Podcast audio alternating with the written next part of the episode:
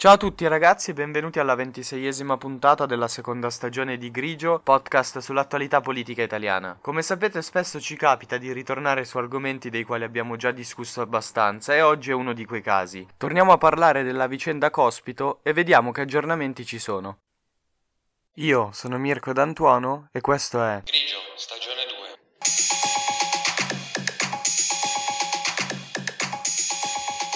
Grigio, stagione 2.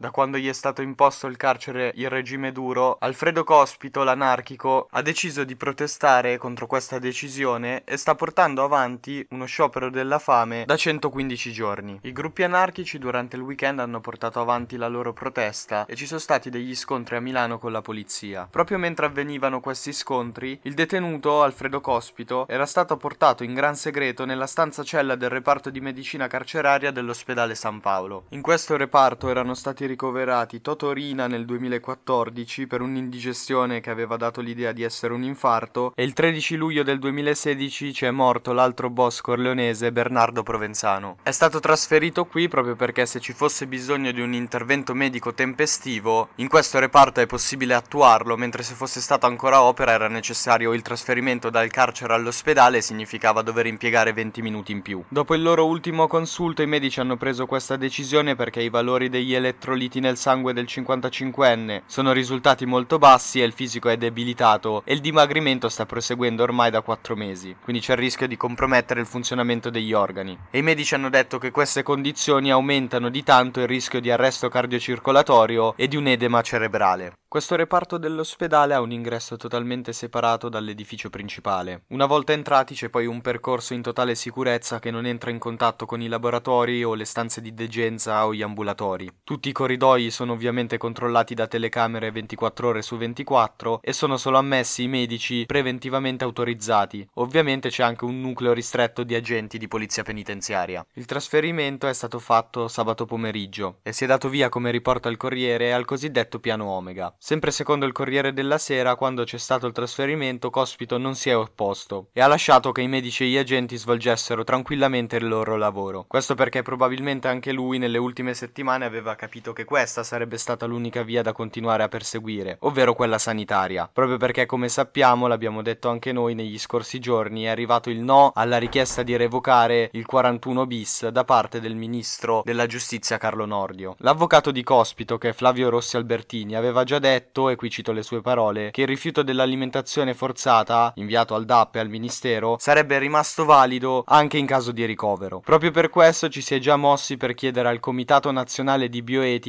di valutare questo documento che ha firmato Cospito per capire quanto effettivamente potrà limitare l'azione medica qualora ci fosse bisogno di un intervento urgente. Questo trasferimento è stato deciso dal DAP, un ente di cui abbiamo parlato diverse volte nelle ultime settimane. Poi verrà formalmente ratificato dai giudici del Tribunale di sorveglianza di Milano. Il magistrato che sta seguendo questo caso è Ornella Nedda. Forse già nella giornata di oggi la presidente del tribunale di sorveglianza, Giovanna Di Rosa, potrebbe recarsi a visitare l'anarchico al San Paolo. Lo aveva già fatto dopo che era arrivato il 30 gennaio a opera. Teoricamente i magistrati in questi casi ricevono aggiornamenti ora per ora sui parametri vitali dei detenuti. Il Ministero della Giustizia ha comunicato la notizia del trasferimento tramite una nota e in questa c'è scritto anche, qui cito direttamente, che la salute di ogni detenuto costituisce priorità assoluta. Come ci si poteva aspettare, da sabato sera l'ospedale è presidiato dai blindati di polizia e carabinieri per evitare il rischio di azioni dimostrative degli anarchici e nuovi scontri. C'è poi un'altra notizia di cui dobbiamo parlare che riguarda sempre il caso Cospito. La Procura Generale della Corte di Cassazione ha depositato una richiesta di annullamento del regime del 41 bis per l'anarchico Alfredo Cospito. Questo perché il 24 febbraio ci sarà l'udienza della Corte stessa, dove si dovrebbe decidere proprio se confermare o revocare il 41 bis per Cospito. C'è già stata una sentenza da parte del Tribunale di sorveglianza lo scorso dicembre, il quale aveva confermato il regime di carcere duro. Secondo però il sostituto procuratore generale della Cassazione, che è Piero Gaeta, quella decisione dovrebbe essere annullata. La Procura Generale è il PM, il pubblico ministero della Cassazione, quindi è l'accusa, ma ha delle funzioni un po' diverse rispetto alle procure territoriali, perché non va avanti con l'azione penale contro chi ha commesso i reati, interviene più che altro sui giudizi civili e penali, dando un giudizio sulla corretta applicazione delle norme e dando un parere della Corte prima di una sentenza. Questo un po' cambia gli scenari, perché finché la richiesta di annullamento giungeva soltanto da Cospito dal suo legale, molto probabilmente il 41 bis sarebbe stato confermato. Ora però la richiesta di rimozione del carcere duro arriva anche dalla stessa Corte di Cassazione. Gli altri scenari possibili sono il fatto che venga rigettata questa richiesta di rimozione del 41 bis, oppure che la sentenza venga rimandata al Tribunale di sorveglianza, il quale decide su delle pene alternative per i detenuti. Per comprendere meglio queste situazioni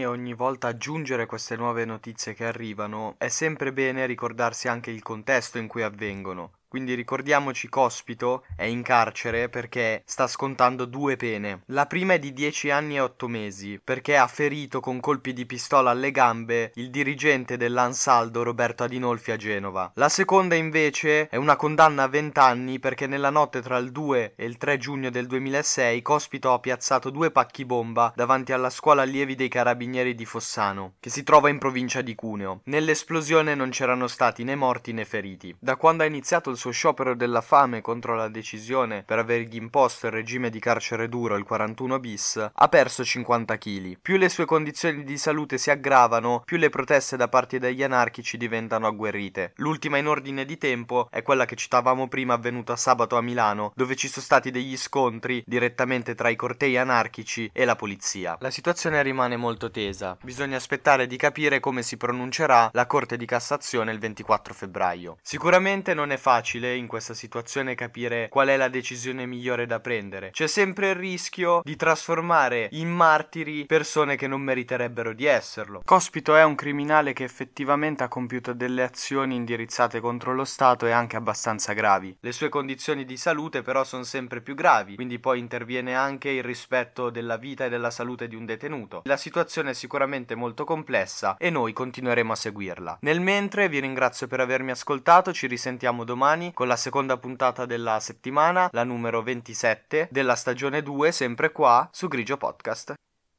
Io sono Mirko D'Antuono e avete ascoltato Grigio, stagione